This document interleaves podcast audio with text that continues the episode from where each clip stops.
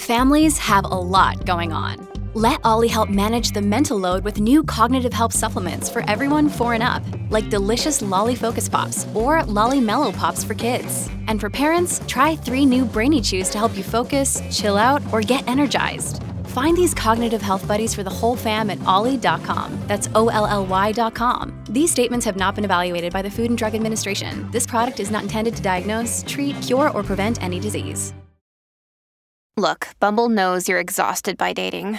All the must not take yourself too seriously and 6 1 since that matters. And what do I even say other than hey?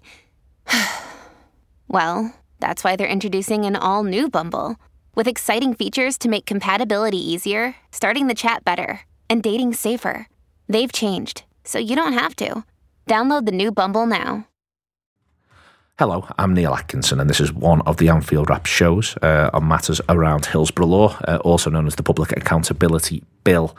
This one is with Steve Purse. Uh, he is from Labrats International. If you type that into any search engine, you'll find that, and you can obviously find it the same way through uh, social media and so on and so forth.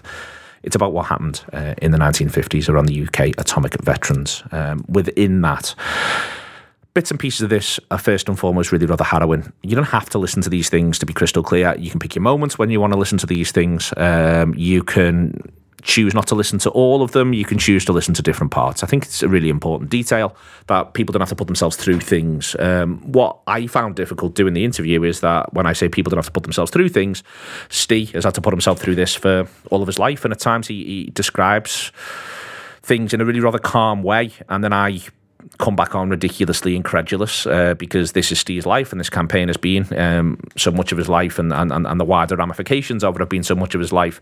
And then someone like me sort of bumbles in and goes, Tell me about all this and goes from there. I'd obviously done research before this, but hearing certain sentences come out of people's mouths, you're almost left sort of incredulous and then remembering other things that you've read and I'm wanting to probe on that. My point about this is that I, you know, uh, on this interview feel as though I just repeatedly sound just a little bit shocked and stunned, and also just a little bit on top. Uh, so I apologise for that as well uh, as you're going through. I really do, uh, because it it was just the sort of the nature of the of the conversation and the ramifications of it and what it says about so many aspects of our lives. Um, Steve's done remarkable work, as has everyone in the Labrats International uh, basis for all of this, um, and now. Part of the, the, the campaign to bring in uh, the Public Accountability Bill.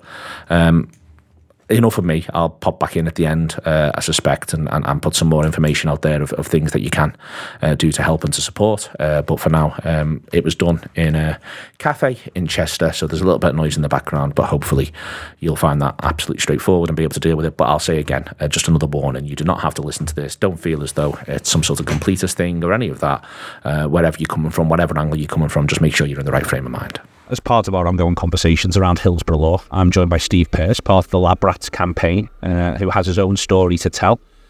Uh, I've heard Steve speak twice. Uh, we are in Storyhouse in Chester, uh, having met up to do this interview and this conversation. I have had the luxury of hearing Steve speak twice. You yourself, the listener, almost certainly won't have done.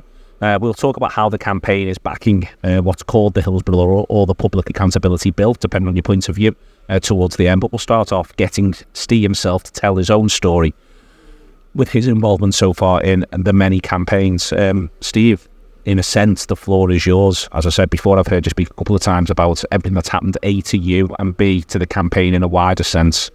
This is something that has been part of British public and secret life since the 1950s. Definitely. Um, I think, for the most part, most people don't know about what happened with the British nuclear testing program. Um, and most people assume that if you ask a how many nuclear weapons have been detonated on planet Earth, they would say two one at Hiroshima, one in Nagasaki. But the Americans have detonated over a thousand, the, the Russians 700, and the UK has detonated 45 nuclear weapons, all in the name of testing to get their perfect weapon. Um, my involvement really has been through my dad. He was one of the 22,000 service personnel who served on the British nuclear testing program. My dad went to Maralinga in South Australia, where they tested uh, many, many weapons um, in two separate operations called Operation uh, Buffalo, where four weapons were detonated, and Operation Antler, where three weapons were detonated. And to give you an idea of the size, the Hiroshima bomb was 15 kilotons. Uh, Operation um, Buffalo, their largest weapon was 15 kilotons, but Operation Antler, 26. So these are not just small tests, these are twice the size of city devastating bombs. Um, but they do no harm, do they? According to the government. Um, so, yeah, my dad was in South Australia after these weapons been detonated, uh, when they did uh, those 600 what they called minor trials, but they were kind of, they sound quite small and harmless, but they were the most toxic of all the tests that were ever done. And bear in mind, it was done on the same land that had seven nuclear weapons exploded on it. So it's quite a contaminated area. And they still had service personnel um, going about their daily business, um, living their life, and amongst all this radiated desert. Um, I mean, to give you an idea what the minor trials were, and what the, the part when Dad was there, because he was there towards the end, they were trying to simulate what would happen if an aircraft carrying a nuclear weapon were to crash, so catch fire. So their their idea was, let's just chuck a load of TNT against a nuclear warhead and just blow it up and see what happens. Whoa. They were trying, yeah, it sounds it sounds reckless because it kind of was. Um, and they were doing this. They were trying to blow up plutonium, polonium, beryllium, all this kind of stuff, and uh, also to look at the dispersal. And of course, you put a load of TNT against something like that, it's going to disperse and it's going to go in the desert. It's uncontrolled. Um, there's talks of 200 foot jets of molten plutonium squirting into the air and then just dispersing in the wind. And yet they claim it's all safe. Uh, the idea that there can be a contaminated area and an uncontaminated area was also one that was uh, was told, and they said that the they had a wire fence, a single strand wire fence, not even a wooden fence, and they said this separates the contaminated area from the non-contaminated area.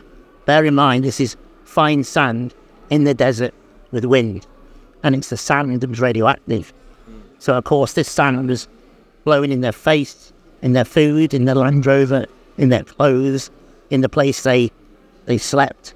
They were literally just covered in radioactive sand. So there was no escape. And then a lot of the men came home and a lot got really sick. My dad was kind of one of the lucky ones. He did have a slight condition on his legs later on in life. And when he went to the dermatologist, question was, have you lived most of your life in the tropics? But no. I went, oh. And said, I have been to Australia for one year. And he went, no, no, this is a lifetime's sun radiation damage. This, I know he was only there for one year. So he did definitely get radioactivity on him. And I mean, it's not surprising because the areas he was in were all controlled as well. And I have read a lot of stuff, including things like um, after the nuclear weapons were detonated, men were ordered to march through ground zero, and men were ordered to fly their planes through the working cloud. Um, and this was without protective gear because there's an MOD document that Labrats has um, which states quite clearly that the the government is interested, the military defence is interested of the effects of nuclear weapons on men and materials, men both protected and unprotected. And it's a classified document. So it's in black and white. They wanted to know the effects of radiation on unprotected men. And that makes them guinea pigs to basically a state controlled experiment, which cost many of them their lives. Um, I mean, Dad's no longer with us now. Um, but like I say, he was one of the lucky ones. There's so many men have had a life filled with cancer. Their wives have had many, many miscarriages, um, and a lot of children are born like myself with disabilities. There's there's ten times the rate of birth defect in the children of descendants than there is in the natural population, um, and yet the government says that's not, that's just life, that's chance. But it's not. The figures don't add up. You cannot ignore the stats like that. But that's why we're fighting. Because my life's completely different. And I've got to fight for my son. Because, rightly or wrongly, I'd always said, I'll never have a child. I don't want to pass this on. That's ridiculous. Why would anyone do that? And then, of course, I met my wife and got married, and we did decide, as I say, rightly or wrongly, to have a child. Um, it feels like a kind of playing genetic Russian roulette with his life. Um, but luckily, he's he's fine. He has got a tooth condition, which is quite common amongst his descendants. Um, but other than that, he's fine for now. But what's to come in the future? A lot of the problems that happen to the children happen in adolescence, and then of course is the rest of his life. So how old is your son now? He's two years and four months, so he's still quite young. Um, obviously, there's also an increased risk of infant mortality. When I looked up, actually runs to 18. So there's still all these worries are kind of on your shoulders that, you know, is your son going to die? And that's that's a horrible thing to think about because I brought him into the world knowing there was a possibility. Um, so living with things like that is difficult, but you have to do it. We've got to, yeah, you just got to get through life. Um, but it is, it's like, it's quite traumatic. Um, even when my wife was pregnant and we went to the scans, these were things that like a normal everyday dad would think was a wonderful moment. I was terrified. I was, I was badgering the uh, radiographer saying, "Are his limbs okay? Are they are they long? Are they the right length? Does everything look fine?" And he said, "Yes, yes, fine, fine, fine." And I was like, oh, "Thank goodness for that." Then when he's born, it's kind of we're looking at him, thinking, "Count his toes, you know, to Gleb, is everything right? Is everything there?" And it's like, "Yes, he's fine." Um, but every headache gets or every time he's crying, I'm thinking, hmm, is there something wrong? And it's just, it's an exhausting burden. Um, and it's, it's traumatic, to be honest. When you say it's traumatic, and when we take the sort of the long sweep of this right the way through your life, hmm. rather than you know building up to the reality of the the, the, the fact that you now have your son with Yeah. all the question marks that hang over that, that's a long, long period of trauma. And what strikes me as as a difficult part of this, in the, the context of, of Hillsborough law, but also in the context of your life, is this question around what we do or don't think is candor. What we do or don't think is information that people should or shouldn't have. Yeah. Information with which you can make decisions, informed decisions, ideally are, are far better than uninformed decisions. Getting information and the battle to get information is a massive part, A, of the campaign, but also just B, of your lived reality. Is that fair? Exactly, exactly. I mean, one of my conditions is undiagnosed, uh, which is my main short stature. I believe there's over 200 forms of short stature in the world. Mine is unique. Uh, that's all I've been told. It's no one else like me. I'm unique. Um, so there's always that thing of a mind diagnosis. All I've been told is it's a genetic mutation. Um, so what we want is our blood records that we know were taken from our dads and grandfathers um, while they served, because we- we've seen the orders that blood tests and urine tests must be taken regularly from the service personnel. Especially, I know it exists in Maralinga where my dad was. But can you get hold of them? No. Um, now, I think we need them so we can start making. Well, we, we will know what our dad's what our dad's blood and urine contained. We'll know what was they were exposed to, and that can help with research, which is what a, a big part. But I, I have tried many times to get information out of the MOD about that, and they they dodge and dive. We, we've all tried, all our community have tried. Um, they will say things like, "There are no records. Blood was never taken. Urine was never taken." And then a bit later on, they'll say, "Well, we did have the records, but we don't know where they are. They've been moved, and we don't know where they are now." And then they'll come back a bit later and say, "No, there's no, there were, there were never, any records to begin with." Um, or they'll just come out with, "I've got the records, but you're not having them." It's the point of refusal. And the citing some 1991 law, which um, is irrelevant because I can prove a medical reason why I need those records, which in the law states if there's a medical reason why this information might be relevant, uh, then the information could be given. But no, not happening. I'm still fighting though. Part of this, which again to use the long sweep part of this, is oh, I think a lot of these conversations end up in people's minds being quite party political. Yes. Whereas a crucial detail of this, and there is obviously hope currently that things could change if there is if there is a change of government. But a crucial detail of this worth pointing out is that this fight has been ongoing, whichever political party's been in charge. That that in the past hasn't actually led to there being any sort of marked change. That's the the truth of you, your fellow campaigners. That that that hasn't. That if I say transcends, it almost sounds like a positive. It, it does the opposite of transcend whatever whatever political stripes in charge, and that's why what you're talking about and what you want to change is a matter of culture, not just the idea of political outlook. And, and getting cultural change is a massive thing that the campaign's about. Definitely, definitely. I think um, a lot of the governments, I mean, successive governments have not played ball and have um, denied us all sorts, but a lot of them are getting their information to the Ministry of Defence. And that's who we have to change because it's as if they control the government. They, they tell the government, they mislead the government, which we know they've done. Uh, they've told things that aren't true to the government. Um, they've they've done all sorts to prevent us getting the information. It just seems that the government do what the Ministry of Defence say. So it's about breaking that power that the Ministry of Defence hold and making them accountable at the end of the day.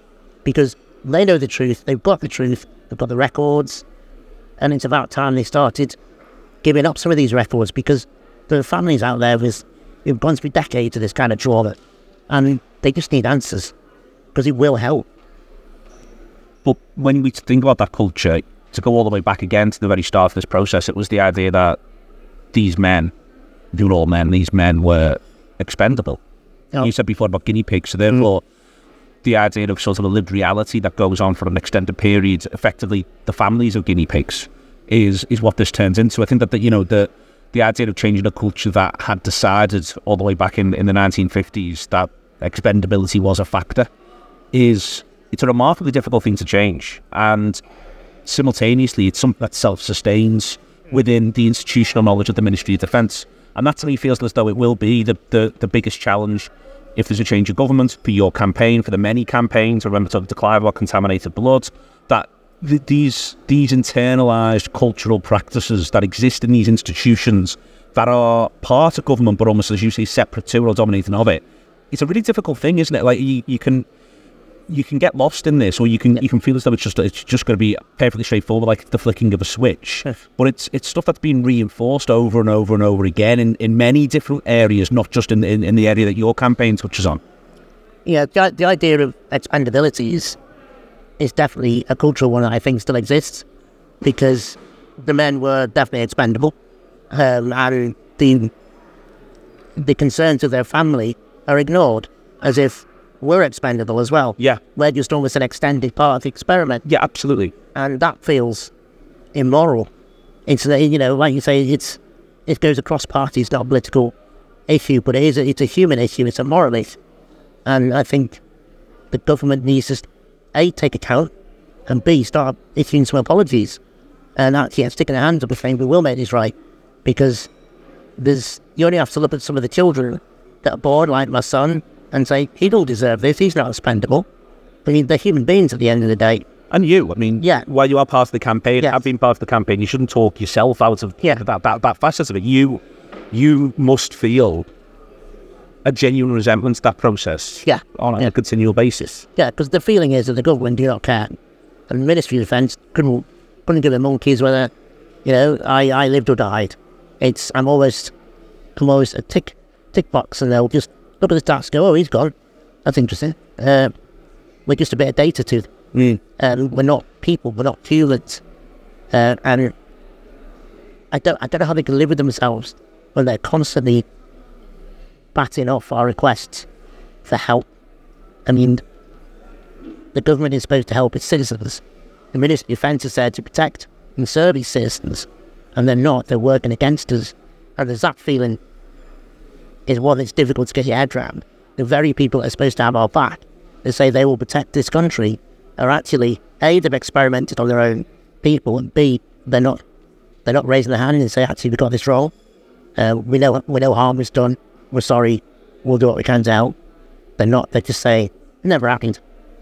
It's just a denial. When when that denial comes in the way in which it comes, that denial, uh, again, just to contextualise it for listeners who may know very little about the campaign, the idea of the data that's on your side, the reality of the, the birth defects suffered, the reality of what happens to the men, the cancers that they got, for them to fly in the face of the evidence of the data that you have, again, it's, I almost struggle for the words around it really, because if I say frustrating, you know, not getting the right thing when you order in a cafe is frustrating. Yeah. The idea of that, that this is denied, ignored, you're almost, well, not almost, you're being um, lied to, explicitly lied to in the face of people's lived experiences and the testimony of the men on whom the experiments went, occurred. You know, that is, it's at a, it's, it, it's at an enormous level. And then simultaneously, there's also there has been an acknowledgement process in, for example, the United States, yeah. that such experimentation did occur, including in one or two instances. I, I read something when I was researching this on on British servicemen, but in the United States as well. It seems as though that to be at every turn effectively told all these things that you know they are just simply not true yeah. is not only does it sort of stop you from being able to get beyond the moment that you're all living in, but it, it makes the moment that you're all living in, it means the trench that everyone's in is even deeper. Yeah. And you, the feeling of isolation globally is is unpleasant because every nuclear power on Earth has acknowledged the harm done to its to its servicemen and civilians and scientists by the testing of nuclear weapons, apart from the United Kingdom. And we are the only superpower globally that is denying this. I mean, as you, as you said, the RECA program in America um, is great. It, it compensates for illnesses from the um, nuclear tests, including if you were if you were British but serving in America on the tests, you qualified. So if you've got one of the illnesses on the list, you qualified. You fill in a form, you get your money. Um, you have to, and I think even the Isle of Man government has compensated new British nuclear test veterans. The Fiji Islands have compensated British nuclear test veterans. The United Kingdom government does not. And that is, I mean, how can, how can we hold our head high as a nation and say we're a compassionate nation when everyone else is acknowledging this apart from Britain? It just doesn't sit right at all. There's been some forms of acknowledgement recently. You've had recent meetings. There's been the All Look at Me in the Eye campaign, yep. which has elicited some success. And again, this is with um, I think Boris Johnson. Um, you've worked with other politicians. I've you know seen uh, the work done with, with obviously because they're being integral to the whole public accountability campaign. But Steve Rotheram and Andy Burnham as an example. But there's, there's politicians beyond that, and this, this again is the the cultural point that I think is is just really important to keep returning to. That individual politicians, up to and including a serving prime minister, there's been a form of acknowledgement from, but there is not acknowledgement from the Ministry of Defence. There's been acknowledgement of the entire situation for the Fiji Islands and the Isle of Man, but not from the Ministry of Defence. And I think this is, again, for listeners who may be hearing a lot of this information for the first time, this idea that whilst there is an there are elected politicians, there are elected people who can make these acknowledgements. There remains this this institutional body that acts as a block to you getting information about blood samples, to you getting acknowledgements, to you getting research, to things that offer succor in a practical sense, but also offer succor in a yes, this thing happens sense.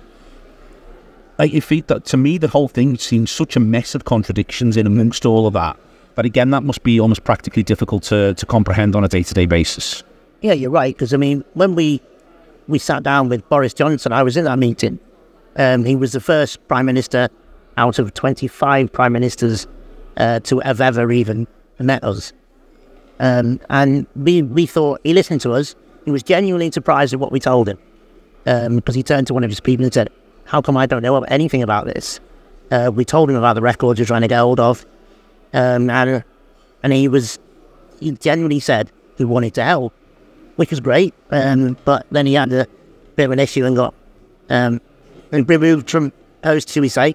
But on his last day, he wrote the letter strongly supporting us to, to his his successor.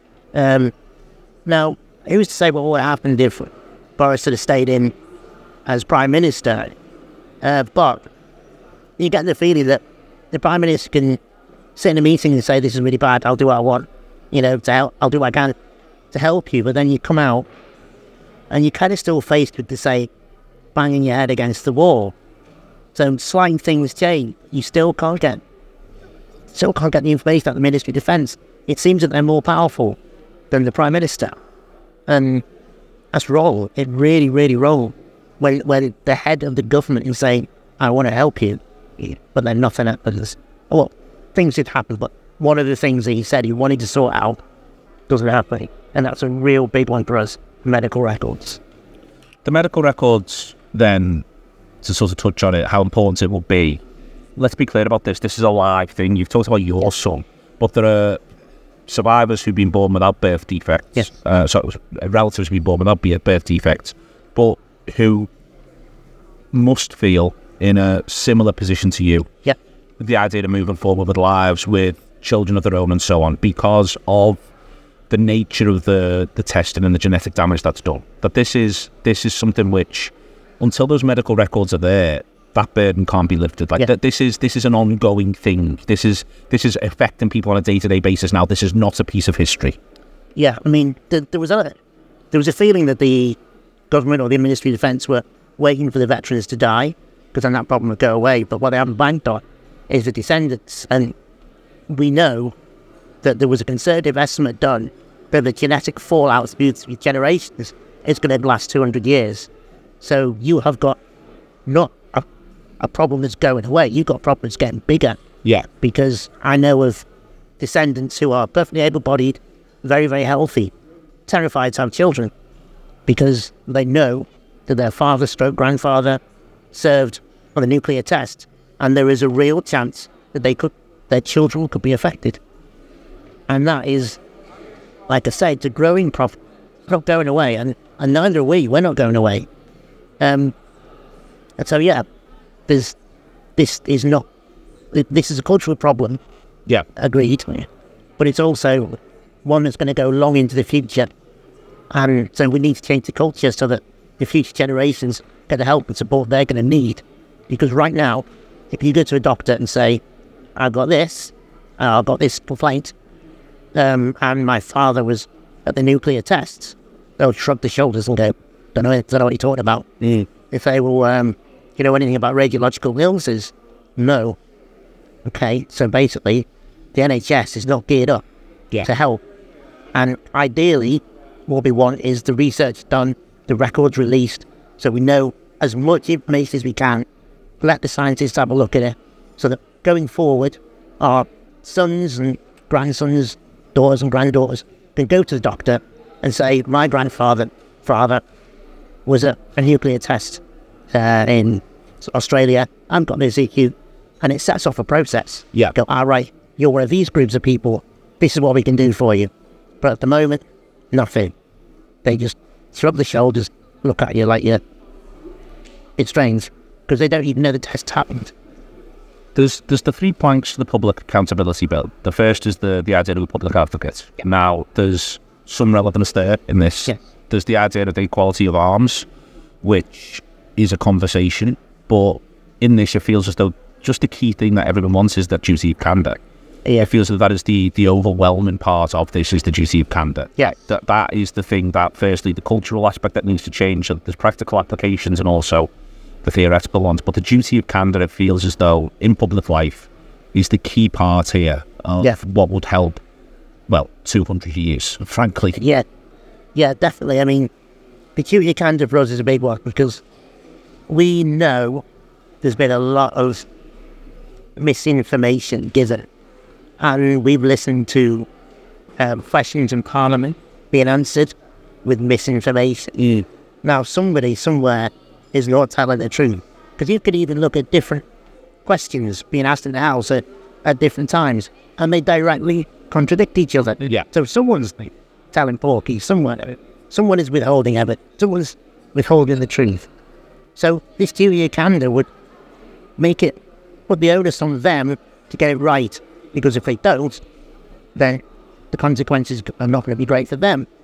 Um, and it's and it's also the right thing to do, because people deserve the truth, and that's all we really want, the truth. As part of this, then, we, the idea of the potentially being a bill that can become law, it seems as though the most important thing for your campaign is the idea that there isn't the attempt to make it time limited or future proofed in a way that stops the the backward looking because to return to the point, this is a real world, real time problem. That we can maybe discuss the idea that things that have happened 70, 80 years ago may well now how useful it would be for there to be candid around a couple of things. You can have that conversation. But in this instance, it seems to me it's really important to your campaign that there is the idea that this, because it is still affecting lives on a day to day basis, that anything cannot be severed away from where Yeah. you find yourselves. Yeah, that's true because it is an ongoing, an ongoing issue. I mean, yeah, you can say a long time ago things were done in Nevada and Australia and all Christmas Island, and they may be very sorry for this, and different people did different things. But when you bring it right up to modern day, some of the, as I will go back against the medical records, when we have got some medical records of uh, some veterans, when they've received them, they've got mistakes on them. They've got things redacted out of them. There's things on they've looked at and gone, this isn't even mine. It's got their name on it, but it's not it. Um, so when you look at something like that, altering a medical record is a crime in the UK. So the duty of candor would help us with this because crimes are being committed by the MOD almost at will. And that is a, a hard one to live with. It's just infuriating because they're getting away with it. So we need we need that bill. We absolutely need it. And that bill, in terms of sort of wider applications, it's also it's also bill for the future. It's striking in so many areas at the minute to use the duty of candor point around public life.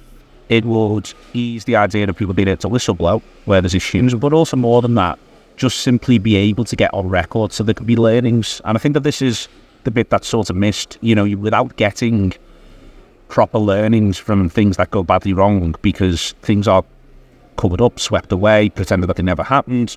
In your instance, it feels at times downright lied about. You, you create a, you create a culture which therefore never has to sort of self-interrogate, and that's why you know when you try to think about all the ways in which the of could be important, it's important for the future. Full stop. Not just the idea of 200 years in your case, but for the idea of of, of the British, of British public life being able to learn and being able to learn and improve for everyone. Yeah, because if you if you cover up and if you sweep under the carpet, lessons don't get learned, and it, then it just becomes a, a cyclical event of of disasters in the future, of uh, miscarriages of justice in the future, and all these terrible things that can happen to innocent people and innocent families, and there's no lessons being learned. There really isn't, and sometimes you might get someone on the news say, "Oh, lessons have been learned," but they haven't because, as you know, six months down the line, it'll happen again, and they'll say lessons have been learned, and it will happen again. So unless we have something which kind of enforces, okay, learn the lesson then. What is the lesson? What went wrong? How are you going to fix it? How are you going to stop it in the future? And that's what the duty of candor will help with. Last little thing I want to ask you because your campaign is really interesting in the context of all the ones that I've looked at and I'm going to go on to look at because it's already a hugely collaborative international campaign, uh, the Lab Rats campaign. It doesn't it doesn't focus solely on the UK at all, but as you said before, the UK is this outlier in comparison to other nations. In terms of the the work done around the, the collaboration on the, the, the Hillsborough law aspects, have you, in the context of your campaign, have you found it sort of useful the the, the idea of there being further support structures and seeing where these campaigns cross over one another and Yeah. the commonalities? Has that been really useful? It has because there's, I think, firstly, the, the biggest thing is you don't feel so alone. Mm. You don't feel as if you're just one campaign and you're the you're the only person it's ever happened to. And, you know, you're just this little group of people who no one listens to because when you look at the at the groups the groups of people have come together to campaign the accountability bill. There's loads of us. There's so many people who've had such injustices done to them that, yeah, it's it's great. I find the number almost a bit terrifying. If you know, like Yeah. you, you, it, in a way, I take your point. It, it, no one wants to feel alone, or you don't want to feel. Uh. But when uh, sort of seeing these, the, these things begin to amass themselves, and the fact that they're all from, you know, the last 60, 70 years, I'm sort of looking at them thinking, I mean, who's got the how, the- how, the- who's got the time to be this for the, for, for so for there to be so many of these? Yeah. and it, and it does make you wonder whether you know just exactly how rotten a lot of this is. Because without being bleak about it, I don't want to sound bleak because I think the campaign and the campaigns coming together is a remarkable positive, and I think it is a hugely positive thing. I'm just sort of gobsmacked at times how that there is there is this many different groups who've had so many similar experiences and have so many lived realities in common now. It, it, it's staggering. It is. It's frightening, and I think that in itself is the main reason why we should really be pushing this bill. Because perhaps had we had a similar bill many years ago, mm, some of these groups would not exist because their injustice would never have happened. Yeah. And I think that's the important lesson going forward. Because let's get this bill and let's stop this happening in the future. Let's help the people that are struggling now, and let's let's prevent more.